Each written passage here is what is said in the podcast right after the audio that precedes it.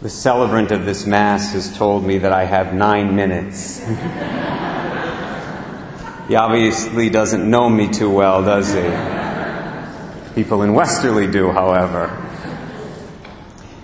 Since this is his special day, I will do my best to accommodate him, but I'm not going to make any promises. As I was praying about what I would say to all of you this afternoon, I very quickly realized that it's impossible to adequately summarize 50 years of service to the Lord in one single homily, even if that homily were 99 minutes long. So I decided to take a little different route. I decided that I would try to capture the essentials of Father Frank Giudice's priestly ministry by sharing with you three very simple lessons that he has taught me in the years that I've known him. That, incidentally, covers the majority of his priesthood because I first met Father Giudice when I was a five year old boy at Holy Angels Church in Barrington. In case you're wondering how long ago that was, I'll let you do the math. Next year, I hit the big 5 0. But I have to do something else first, lest you end up with the wrong impression of Father Ray Suriani. Before I share with you the three very important lessons that I have learned from Father Frank Giudice, I'm going to share with you three lessons that I have not learned from Father Giudice. I feel compelled to do this. You'll understand why in a few seconds. Lesson number one that I did not learn from Father Giudice how to drive a car.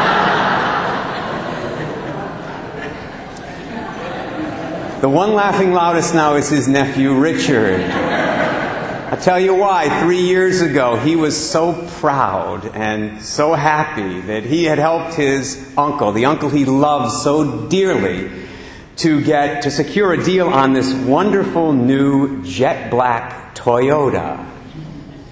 Two months later, I was counseling Richard so he wouldn't have a nervous breakdown.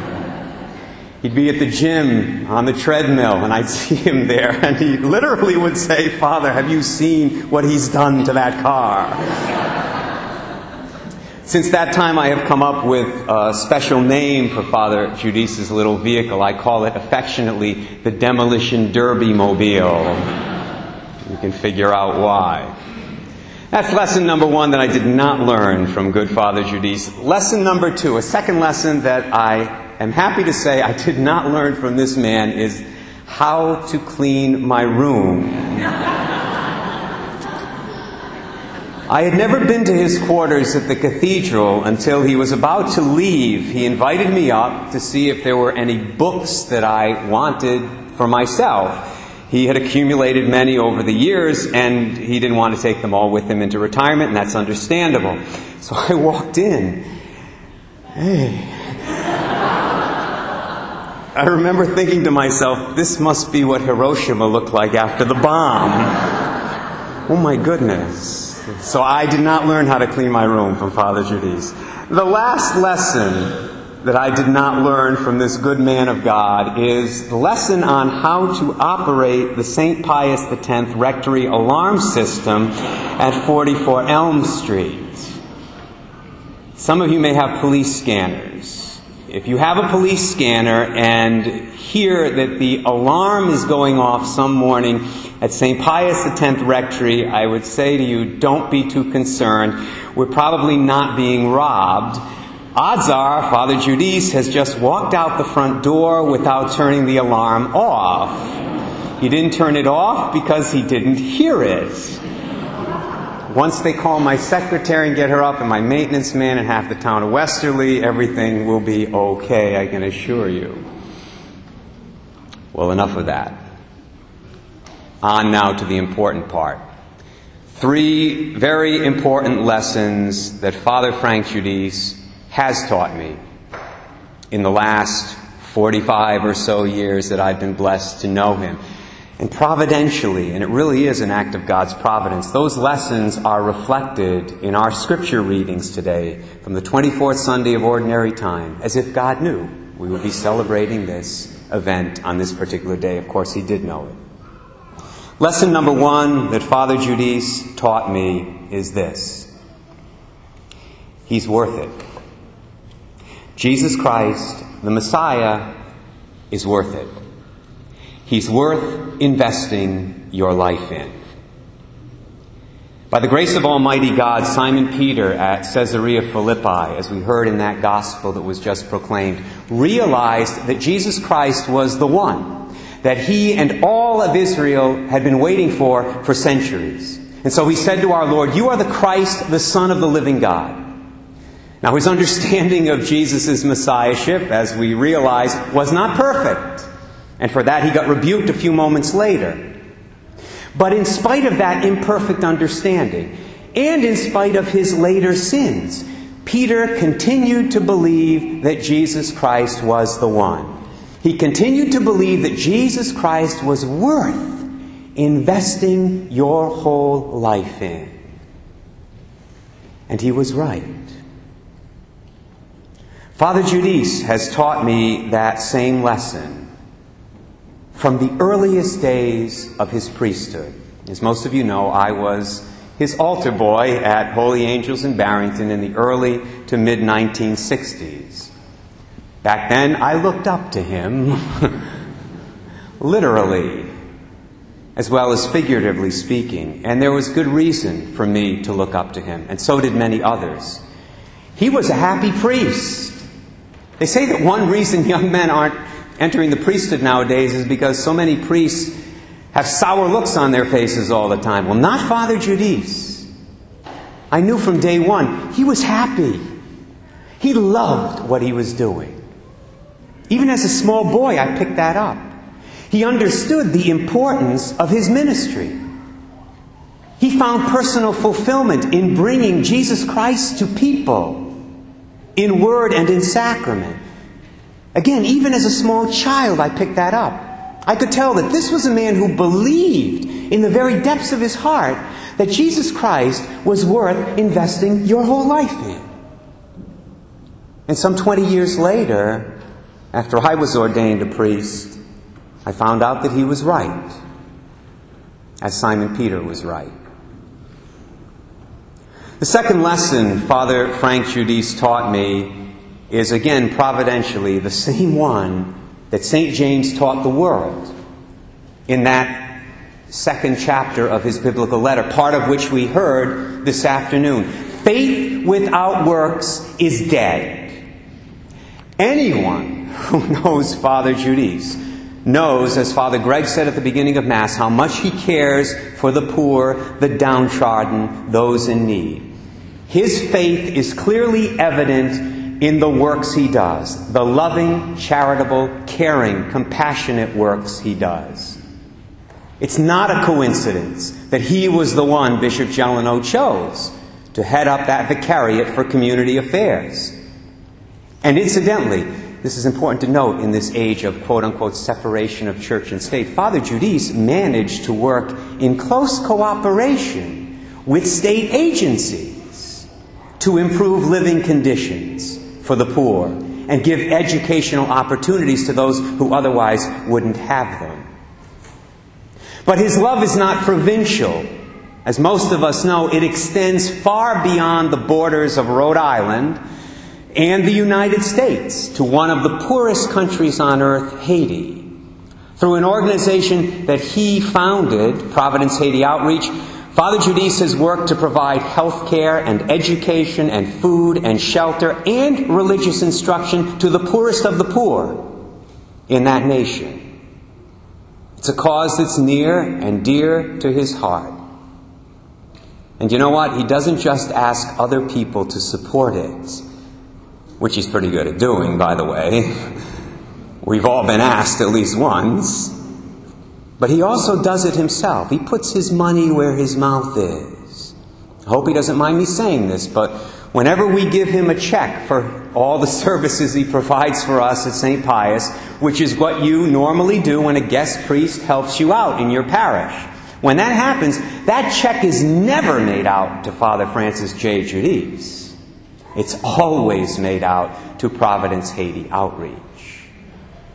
That's why it came as no surprise to me when, in that same spirit of charity, he decided, at his young age, to coordinate an Elm Street school reunion earlier this year to help raise money for our school, which is in great need at the present time.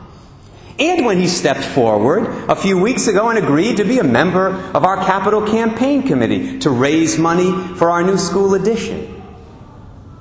The desire to help those in need is something that is deeply ingrained in Father Frank Giudice. St. James said, faith without works is dead. Well, in the heart of Father Giudice, faith in Jesus Christ, which gives birth to good works, is very much alive. The third and final lesson, I've actually learned many, but the three I'll mention today.